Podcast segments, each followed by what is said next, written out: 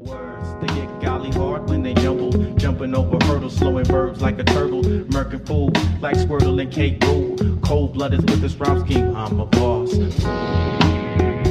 This is That Got Me Thinking, and I'm Ellie Newman. This week, I've been thinking about the factors that affect our perception of reality and its restraints. I've been thinking about whether eternity is an open or closed system. I've been thinking about chaos, information, the Bobs, T.S. Eliot, and time travel. My guest today is bestselling author and journalist James Gleick, who Wikipedia calls a historian of science and one of the great science writers of all time. His most recent book is Time Travel, a History, and I'd venture to say an anthology of sorts, and we'll talk about that. Um, welcome, Mr. Gleick, and thank you so much for joining us today on That Got Me Thinking. Well, thank you for having me. I'm glad to be here. So, one thing that got me thinking just today was the term historian of science. I hadn't heard that before, and I'm wondering what you think of that descriptor. Does it fit? Is it one you're happy to have placed upon you? I'm not going to claim to be a historian of science. I mean, one thing is, I started out as a journalist, and I still think of myself as a journalist. My my first books involved a lot of traveling around and talking to people and interviewing them to find out what they were doing. And and they they tended to be scientists. And there is a thing in universities called history of science and there are professional historians of science and there is a discipline and there are journals and I am definitely not a part of that. So I don't want to lay claim to be in the conventional sense. Do you right. do you like being associated with the term? Do you think that's a valuable um, endeavor?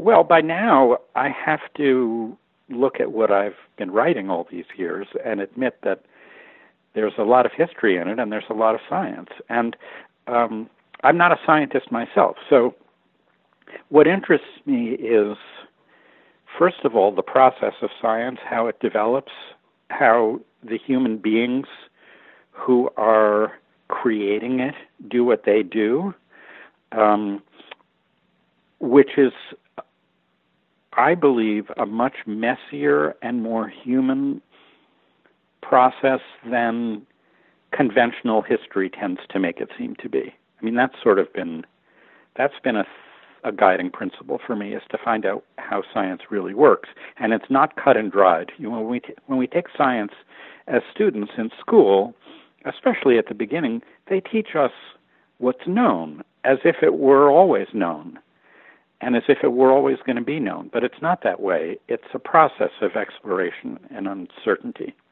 So that's that's one thing. But the other thing is that because I'm not a scientist, the kind of science that I tend to care about is the kind that I think we all care about that affects the culture we live in and the way we think about our world and and sheds light on it. And and some parts of science are obviously more esoteric than others. Um, again, I guess this will now be the fourth or fifth time I've said this. I'm not a scientist, so I, I know, and I'm going to just stop you right there because I think you absolutely are a scientist. I was thinking about that as you kept saying, and I was like, well, he's definitely a scientist. What kind of scientist is he? And I guess you're a, a scientist of science. Like you're you're studying and and um, and testing and comparing and and breaking apart and putting ta- back together and then reporting on science. And so I'd say you're very much a, a science, maybe not in the conventional term, um, but definitely a scientist. Well, that's, that's very nice. And it's and I guess another thing I would say is that children are scientists. Children are absolutely are the first scientists, and and when scientists are really good, they're acting like children too. You know, they're curious about the world. They're just trying to, they say, what if I do this? Let's see what happens. And so, some of your uh, previous books and best-selling and and um, uh, finalists in many award categories, you wrote "Chaos: Making a New Science," "The Nature's Chaos," "Genius: A Life in Science" of Richard Feynman. Again, it's going to be harder and harder for you to win that argument that you aren't a scientist. Um, no, but I'm not. I yeah, just I can yeah, write yeah, about. You can write about it. You're a reporter. I can talk to them. They're you understand it. I understand some of it. Yeah, and then sometimes I don't understand it, but that's okay too. Part of I learned very early that part of being a reporter is to not be afraid of asking dumb questions. Well, and to keep keep heading forward, right, and then being willing to veer if the road kind of kind of takes you that way, which you yeah. did in in your career. You went from a degree in English and linguistics to a writer at the New York Times Metro desk, and then founded one of the earliest internet service providers. And I had to smile because I was a, um, which later was merged or taken over with MindSpring, and I had a MindSpring account in the early, early days. And so, were you going for Renaissance Man with intention, or did that just sort of develop? Oh, I'm no, I'm not going for that. I just, uh, you know, doing what I'm doing, doing what I'm liking, liking what I'm doing. I think it's a good combination. It seems to have great effects. The um, the Wall Street Journal says of your book, Time Travel, exhilarating, a veritable theme park of play, playful attractions with Mr. Gleick explores infectiousness with infectious gusto. And then the Washington Post says a bracing swim in the waters of science, technology, and fiction. Um, you wrote for both of those or write for both of those magazines. So I thought, well, even if we took it with a grain of salt, um, it's still amazingly intense uh, and I think accurate after reading the book. Let's talk a little bit about time travel and maybe start with its history uh, as you do, I think, in the beginning. Um, beginnings of the book and throughout, you talk about the history of it. Uh, and you say time travel is a fantasy of the modern era, that no one bothered with it, um, the future in 1516, that it was indistinguishable from the past. Yeah, and what do you think about that? Does that strike you as surprising or hard to believe or wrong? It certainly. To me, it was exciting because it, it not only I then, for me, framed what the rest of the book was going to be, and that was wonderful to me, but that it was going to be this exploration and this thing that kept challenging uh, my perception because I think when you read that, you think, well, what does that mean for now? You know, what does that mean that now we aren't thinking about and that maybe we will be in the future? And I think it struck me as completely valid and made sense, but something you might not have thought about unless Mr. Gleick pointed it out for us. I, I think that's the right question to ask. That's the right way to think about it. I, that was the starting point for me. I mean, when I was a kid, I read some science fiction, as as kids do. I wasn't. Um, I wouldn't say through most of my life I've been a huge science fiction aficionado, but I've always sort of liked it. And I never would have thought that time travel was a subject that you could write a whole book about until I discovered, more or less accidentally, that the idea of time travel is actually very modern. Uh, when I say very modern, I mean it starts almost literally with H.G. Wells, which is 1895, so a little over 100 years ago, and and he was a young man, working class guy, went to went to school, studied a little bit of science, learned about geology, which was a an exciting new subject then. People were digging up old rocks, and he learned a little in biology about about the new theories of Charles Darwin, and now he was on his own trying to make it as a writer. And his first book was this fantastic story about a future Earth, and he called it the Time Machine. And in this book, he invents the entire subject of time travel. I mean, he invents the whole realm of possibilities that people have been exploring for the century plus since then. And when I say that, some I'm, I'm sure there are people listening to us who are. I hope they aren't, you know, turning off their radios or closing their computers in, in disgust. I know there are people who are thinking that can't possibly be true, and you might be thinking, well, what about, aren't there some ancient Greek myths that involve time travel? Or what about Charles Dickens' A Christmas Carol? That was certainly before H.G. Wells. And that would be true. Um, and if you think A Christmas Carol is a sort of time travel story, well, it is arguably. And I would say now that we have the concept of time travel, we're able to look back and apply it retroactively to things that weren't thought of as time travel at the time. But basically, it was brand new when H.G. Wells performed it, and and even then, he didn't talk about time travel as a thing, but he did call his hero the time traveler, and that's where this modern word comes from. Well, I had loved um, just an excerpt from your book on Newton in the back of this book, and it said that Newton had created words for these ideas that he'd had, which then created these entire concepts that then could be shared with the community and then with, with history. And I want to talk a little bit later about language and words and the effect that that has on our thinking. But let's talk a little bit more about the H.G. Wells time machine and then you, and and what that meant for the time because when you and I grew up, we had time machines everywhere. It was as you said and I love that too you talk about our cartoons where, you know, they were all flipping back and forth between different times and creating all kinds of havoc and kind of dealing with all the serious elements that time travel um, would entail and the consequences that it would have. Yeah, we're experts on time travel now. Kids are experts on it. Um, um, we know about the paradoxes. If we see, if we see, um, if we turn on the TV and we see somebody, you know, sit down on a sort of vehicle and turn a knob to different years, we know what's going to happen. We don't need anything explained to us. Um, and it didn't used to be like that. It used to be everything used to be much simpler when when we were ignorant of these things.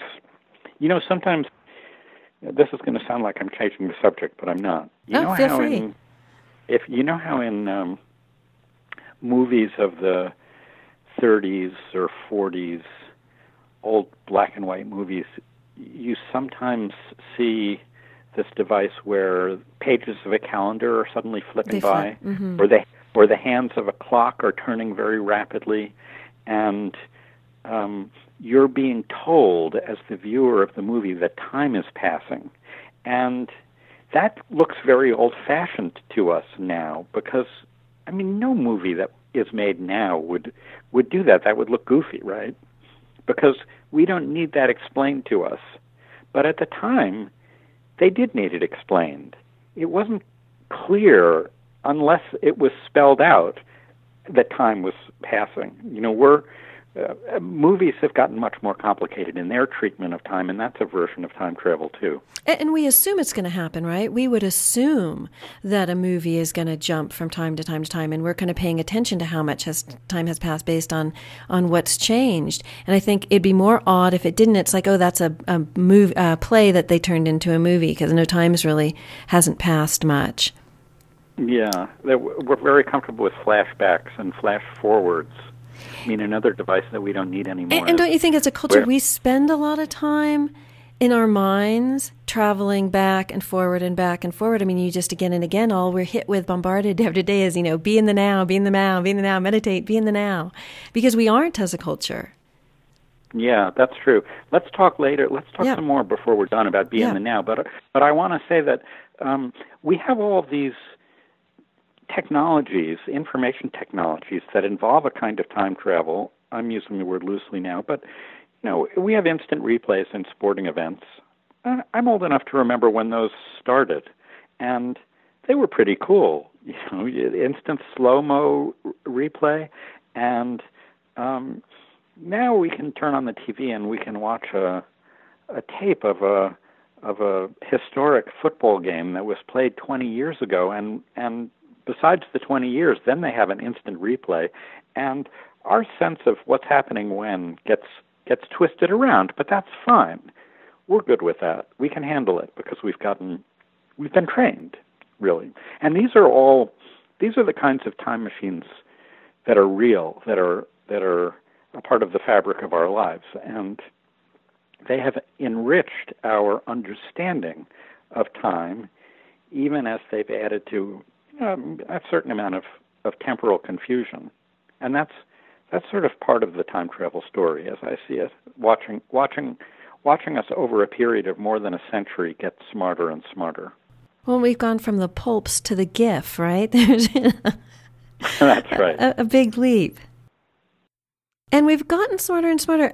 Has it affected our expectations? It's funny when you mentioned earlier about the imaginings of the earlier time. You know, we're a big metaphysical household at, at my home, and at least my kids and I are. And so we're always like, oh my gosh, you know, why do they keep writing these books or making these these movies? Don't they realize, you know, they're somehow like uh, playing in a part of creating this as our future, and we, we're not sure we want these. Um, these things to happen. Or, or f- on the flip side don't these people who invent things at google like watch these old movies and see what happens when you put artificial intelligence in these robots?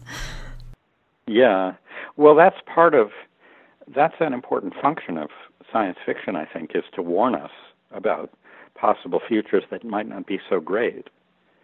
You know when um, when science fiction was very young at the beginning of my book about time travel let's say the turn of the 19th century when when the 19th century turned into the 20th century everybody was very excited about the future.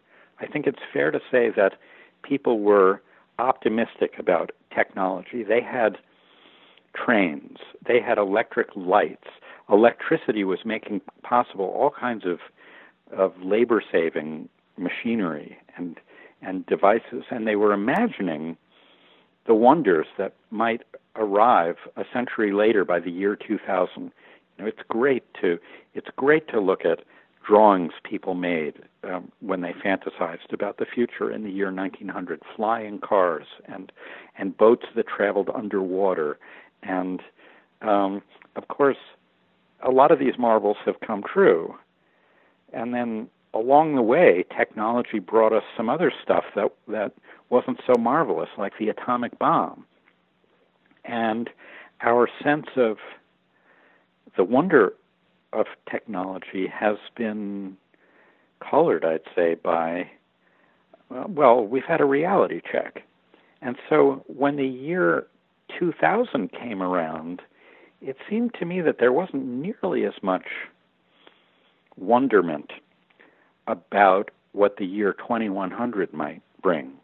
Um, I mean, I don't know it's, how, it's how your kids feel about the the year 2100. Uh, does are they more worried than excited? Well, it's interesting. I, I think maybe the excitement starting to come back because when you were talking about that, I was thinking that's absolutely right. Uh, you and I were jaded in the late 50s and early 60s when in elementary school we're, you know, hiding under our desks, which, you know, my son always jokes, how could anyone have thought that would have helped?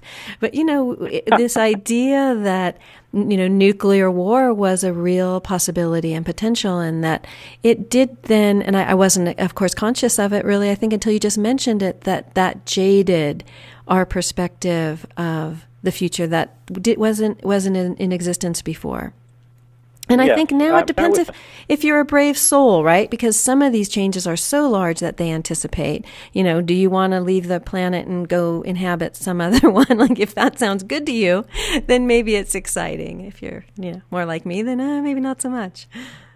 Yeah, and meanwhile, we see what we're doing to our own planet, and we worry that that we're, shortening our future and we're creating a, a world that may not be sustainable. And um, when it's there's a reason that so much contemporary science fiction has turned has turned darker. And uh, you know the the dark turn in science fiction also goes back to besides atomic bomb things and ruining our own planet things. There's um, the branch of science fiction that that begins with Orwell's 1984, in which he saw that the new information technologies of his time could be used for totalitarianism as well as for democracy. And ever since then, if we're alert, we've been paying attention to to the extremes of those possibilities. Um, and we we certainly are now. Anybody who is sentient about internet things, which is most of us these days, needs to be aware that there's great potential for for evil as well as great potential for good. And so maybe the blinders have come off for these more recent generations. Yeah. You know, it's Where- not all just it's not the rose-colored glasses. I guess that's more those those come off and they see the potential, but they also see see the risk in some of these developments. And that's good. It's good. Yeah. It's good to be scared. So this is Ellie Newman, and that got me thinking. I'm speaking with James Gleick, a best-selling author of The Information, and most recently the author of Time Travel: A History, which is what we're we're speaking about. James, did you still have to remind yourself, or as you were writing the book, that time travel isn't real? I was pretty, um, I was pretty comfortable with my sense that time travel isn't real. And what what worried me about that was here I am writing a, a book about time travel, and people are going to open it up and then throw it to the ground in disgust when when I disappoint them. Um, And what do you say? Because because you're saying it because I believe in time travel. I did not throw the book or close the Okay, good. pages. even though even though I did kind of say in the book that time travel isn't possible. When I say kind of, I what I mean is a literal time machine or a time portal, you know, where you can travel to the year of your choosing in the future or the past. I don't think that's ever going to be possible. And the reason I don't think so is that it, it conflicts with my deeply held view of what time really is and how it works. If you think that you could travel to, let's say, the year 2120 in your time machine, you're kind of imagining that the year 2120 exists, that it's there waiting for your arrival. And what I prefer to believe is that the year 2120 isn't going to be formed until the universe gets there. That the universe is in progress, it's constantly changing, and we're along for the ride. So are are you a fatalist? Would you say, or not a fatalist? No, I'm the opposite of a fatalist. That's what. Yeah. A, a, a fatalist is somebody who thinks that that whatever happens had to happen, whatever is going to happen has to happen, and the you know f- f- our sense of free will is an illusion. Um, I'm not totally sure about our sense of free will. I think some of that might be an illusion, but I do think sometimes we make choices, and I do think that the future is, if not totally free, at least so far undetermined. And What has about you? Are you a fatalist? I I am not. And as you were speaking about kind of whether or not, and, and I guess I was thinking, why didn't I close the pages and throw the book? Well, one because I was going to be interviewing you, and so that didn't seem like a very good, a good approach. But secondly, because um, one, it was okay for for with me for you to not agree with what I did, but I wasn't sure you didn't agree because I guess I don't believe that time travel will happen in or does happen in the way that in the past people have envisioned it or written about it because I don't think that time is linear. I agree with you on that. I don't think it's I don't think it's all complete. I don't think that eternity is this closed system. And so I don't think that all the pieces are just waiting at various points in the universe um, or in the temporal universe. And so I think it wouldn't happen the way they envision it because that's not the way that time works. That there are probably probable universes happening simultaneously, and that time is not as we understand it to be at this point. So then, of course, time travel wouldn't be what we envision from this this standpoint. Right. And, and another, a more positive way to think about it is that time travel is not only possible, but we are time travelers. We've gotten better and better at it, and and it's uh, it, it shouldn't be disappointing if I say that our principal tool for traveling through time is our imagination, is our ability to tell stories and listen to stories and to project ourselves mentally into the past and into the future. I mean, if you really if you wanted a an actual device, well that might feel like a cheat when I say, well, you're just going to have to dream about it, but but to me it's not a cheat and it's not a disappointment. It's um it's how we enrich our lives. It's what it's what separates us from um, less interesting creatures. Well, and so let's talk a little bit about the, about the relationship through history with the poets, philosophers, and physicists, and the idea that our sense of what an atom is or particles are, how particles interact, and how they exert their influence on one another has shifted, and what that's done maybe to our ideas about time travel and time and our physical existence. Right. Well, you started by asking me if I was a historian of science, and and when I when I realized that I could write a book about the story of time travel itself as an idea, the history of the history of time travel, what was great about that, what made the whole thing so much fun for me, um, I, I really was disappointed when when the book started to be finished. It was so much fun to to work on this. Part of the fun was watching the interplay between ideas from this weird realm of fantastic storytelling, science fiction, and more literary arts highbrow fiction, the the work in the early 20th century of James Joyce and Virginia Woolf and Marcel Proust and and people who we don't think of as time travel writers, but who really were, who were all, all three of those and many others who were starting to think about time in a in very interesting, fluid, exciting new ways, and that's because they were plugged into the same cultural currents as everybody else. And, and meanwhile, so were the scientists. So H.G. Wells begins his piece of fantastic storytelling with the time traveler explaining to his friends that time is actually the fourth dimension, that it's just another form of space. And then 10 years later, this guy, Albert Einstein, publishing in a physics journal in German, offers his his theory of special relativity, in which he says that time is like a fourth dimension of space. And so, what's going on there? You know, uh, Einstein, it turns out, was not reading H.G. Wells to to draw inspiration from him.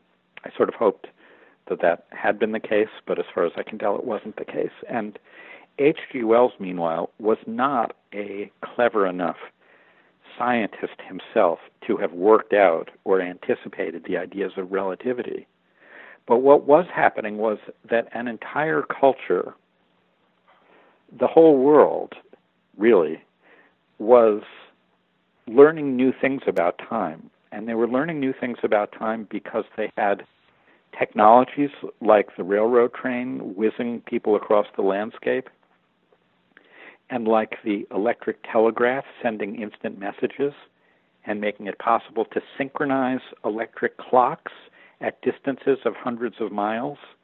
And they were also learning new things about time because because uh, geologists were digging up the strata of the Earth and realizing that that they weren't looking at 6,000 years of history as the Bible had told them, but billions of years of history, and biologists were watching the way one species evolved into another species and comparing ancient fossils to the the forms of um, modern skeletons and everybody's sense of time was up for grabs. Everything was changing all at once and and that was a, a to to read to to watch the way humanity was undergoing this this giant mind shift with respect to the way it, it thought about time was just it's just a really ex- exciting and and eye-opening thing. Well, it's funny because I was going to ask you. I had that on my my list to ask you about why you'd spent so much time writing about something that you didn't necessarily believe in, but you've just answered that question because all of the developments and the paradoxes and the the progression was so engaging and, and interesting. Yeah, just because I don't believe in time travel in that very narrow, literal way, you know, with the machinery, doesn't mean I don't believe in time. I mean, time is time is the last frontier. right? It's the last great mystery. It's connected to all the other mysteries too. Well, it's funny cause, because you, when you were talking about Einstein and H.G. Wells, I was thinking, well, he maybe he was time traveling in the way that you just mentioned through his dreams, because he talks a great deal about when he's stuck on a problem or he's looking for an answer or he wants some inspiration, he would take a nap and sort of you know ask the the minds of the past or the minds of the future, you know, wherever there was this sort of bevy of, of, of inspiration to come to him, and he'd often wake up with, with answers or with great questions. Yeah, that's true. And and then at the same time, Marcel Proust is doing the same thing. He is imagining his narrator, coincidentally named Marcel, falls asleep and and and and dreams in an in an armchair and is uh, and is magically transported back to the past and then again, in the past, his narrator is imagining the future, and time is getting all twisted around the way it had not done in in writing of previous centuries. And you, through your, your work and your research, do you feel like people's interests in time travel, the reasons for wanting to travel, have altered? And maybe we could talk a little bit about the Bobs who appear in in um, the book. About the what? The Bobs. The Bobs. The many Bobs. Oh, the Bobs. yes. In Robert Heinlein's story. That's that was one of my that was one of my favorites. Um, the original title of the story was Bob's Busy Day, and then when the story was published, it was called By Your Bootstraps. And I read this story again when I was working on my book, and I realized that I had definitely read it when I was a kid. He wrote it, I think, in the nineteen in the 1940s, and um, it's it's an example of sort of you you there was a process of evolution in the storytelling too. You know, you have this idea of okay, we're going to accept we're, we're going to accept the premise that it might be possible to travel into the past, let's say. Then what happens? And so Robert Heinlein, who was fresh out of the Navy and trying to make a living pounding out stories for pulp magazines on his typewriter, opens his story with a guy named Bob. Well, of course, that's that's Heinlein's name too, coincidentally.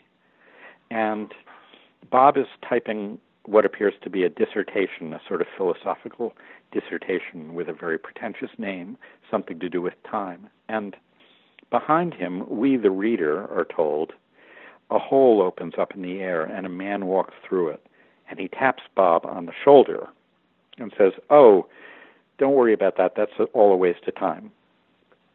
And he helps himself to some of Bob's liquor. He knows he certainly seems to know his way around. And he says, "Just call me Joe." But we know because we're smart readers and we've read a lot of time travel stories that this is this is Bob himself going through his time portal and meeting himself 3 days in the past. And so now we we begin to explore the question of what happens if you can actually meet yourself as a time traveler. And weird things happen. And messy I mean, example, things, right? Gets messy. Oh God, yeah. I mean, for one thing, Bob has a girlfriend, and she gets confused. I mean, it, it gives the word two timing a, a new me, new meaning. Um, but imagine you're having a conversation with yourself and and so one of you has had the conversation before. And the one who's had the conversation before might suddenly realize well wait a second i remember what i said. Can i do i have to say the same thing again this time or am i going to say it differently? And immediately we've bumped into a problem of free will. And we've bumped into a problem of the continuity of the self. Am i that person or am i a different person which which reflects something that we all feel. And, uh, and this is another reason that time travel stories are so powerful is that they are capturing things about our real experience. You know, we we wonder, am I the same person that I was 3 days ago or is that a different person? When I was 6 years old, was I the same person that I that I have turned into? Was I destined to become this person? A lot of paradoxes in the time travel business. This is Ellie Newman, and I'm speaking with James Gleick, and we're talking about his recent book, Time Travel A History. And we're going to take just a short break. This is KDPI 88.5 FM drop in radio, listener supported, non commercial community radio, streaming live at kdpifm.org 24 7. So, Mr. Gleick, do you have another 10 minutes in you? I'd love to talk a little bit about words and language and energy. Okay. All right. Okay, great. All right, we're back. This is Ellie Newman. I'm speaking with author and journalist James Gleick. So let's talk a little bit about language and words. And this is something that I know has come up in a, a number of the, the books you've worked on. Um, how it develops and then how it so affects the thinking of the time. Um, you pretty much made the butterfly effect a household word when you explained the term and explained chaos theory to, to the layman. Uh, you talk in this book about a long pink worm slowly and gingerly and the culture was digesting the space-time continuum. And how you know any of us today are like oh yeah space-time continuum you know? Yeah of course we all know what that is. But that wasn't the I, case. It's true i do i have always had a, a fascination with words and language and it keeps intruding on the work i do and um, you mentioned my biography of Isaac Newton, and that's a that was another case where where I suddenly found myself worrying about the language he was using and the language he was inventing. And time was an important word for Isaac Newton, but he had to redefine it. And he had to redefine other words like mass, which didn't exist in as a word for a physicist, but became a part of Newton's equations. And time and space Newton had to define for us. And he said time and space are absolute, and time flows equably. He imagined a kind of cosmic clock in the universe. Um, and all of science fell into line with the way Newton redefined time and everything else, at least for a few hundred years until Einstein came along. And then Einstein broke things open a little bit and said, maybe time is not the same everywhere in the universe. Maybe we each have our own clocks, and a person traveling on a spaceship close to the speed of light um, will discover that her clock runs more slowly than her twin sister's clock back on Earth. And so we, we've left the realm of words now and gone back to the realm of mathematics, but that, that turns out to be true and it's been measured. And so our sense of time gets readjusted. Well, and it's a dance, right? That's what I kept thinking throughout the book. And you had um, from T.S. Eliot words stain, crack, and sometimes break under the burden, under the tension, slip, slide, perish, decay with imprecision, will not stay in play, will not stay still. And I'm guessing if you take the early scientists and bring them t- to time travel to this future, they would look at their equations and their understandings and the parameters that they had set around what they were solving for and feel very uh, kindred sense with, with um, T.S. Eliot and his feelings about words. I, I do think that. Um the way we think about things is conditioned by the words we use in ways that we're that we're usually unconscious of. We don't think about it. I think I, I'm going to bet that if I asked you, Ellie, to stand up and point to the future, you know, and our listeners can imagine doing that, I bet that pretty much everybody is pointing forward. But there are cultures here on Earth where people envision the future as lying behind them that is physically at the backs of their heads. And why is that? Well, the words of the language are different. We use a, a lot of the same words. Forward is both a, a spatial expression and an expression of time, right? And it could be the other way around. It's possible to think, and there are cultures on Earth that think this way, that the that the future lies behind us because that's where we can't see. And what we can see is in front of us, and we can see the past. So there's a kind of logic there.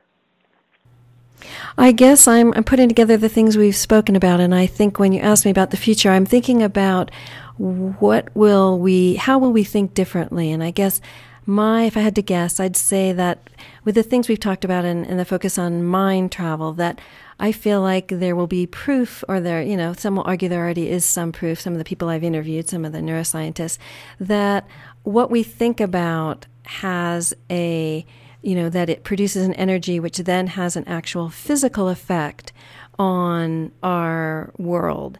And I would say probably on creating that unknown future that lies, that probability future that lies waiting somewhere around us. Uh, I think we're creating our future all the time. I mean, that's that's that could be a positive lesson or a negative lesson depending on your point of view. And the fact that we're creating it means well, there's not necessarily a shortcut. You know, we're, that's why I don't believe that we can get in, into a time machine and and leap ahead because ah, the future is in progress. Ah. Because the process is part of the creation of getting to that exactly. space. Okay, so two quick questions, and, and we'll wrap this up. Are we moving toward order or disorder? Is the first. Oh, um, we are constantly mixing the two of them. My my first book was called Chaos, and that and the science of chaos is a science of disorder, and and I I revel in that, and I think I think we all do. You know, it's uh, it was disappointing when science was all about only orderly things because most of the stuff we're interested in is is chaotic. So uh, I think the best thing for us to do is to is to seek a balance. So, if you could take a ride in a time machine, would you go? And where would you go if you decided to? Oh, I always thought that I would that it was obvious that anybody would want to go into go to the future, that that's what time machines were for, and that the most interesting kind of time travel would be time travel into the future. But I have to admit that the more I worked on my time travel book, the less sure I've been about that. And I'm beginning to appreciate the possible joys of traveling into the past, seeing what it was like. Um, I don't think we'll be able to kill Hitler as everybody hoped we could do, but you know, I wish I wish I could go back and meet Isaac Newton or go back to the time of Shakespeare and and watch him with his players. And again, as hard as it is to say, but I'm thinking my 12 year old son would say, but you know, I don't know if we should go back and kill Hitler because you don't know what would happen instead. That's you know, true. if you've watched enough of those movies, it doesn't always well, doesn't always end for the best, right? When you shift something big like that. Maybe what we could do instead of kill right. Hitler is we could get him accepted into that art school that he really wanted to go to. Great idea. Maybe that would shift things in a, in a really positive note. Well, it's been such a pleasure speaking with you. And you too.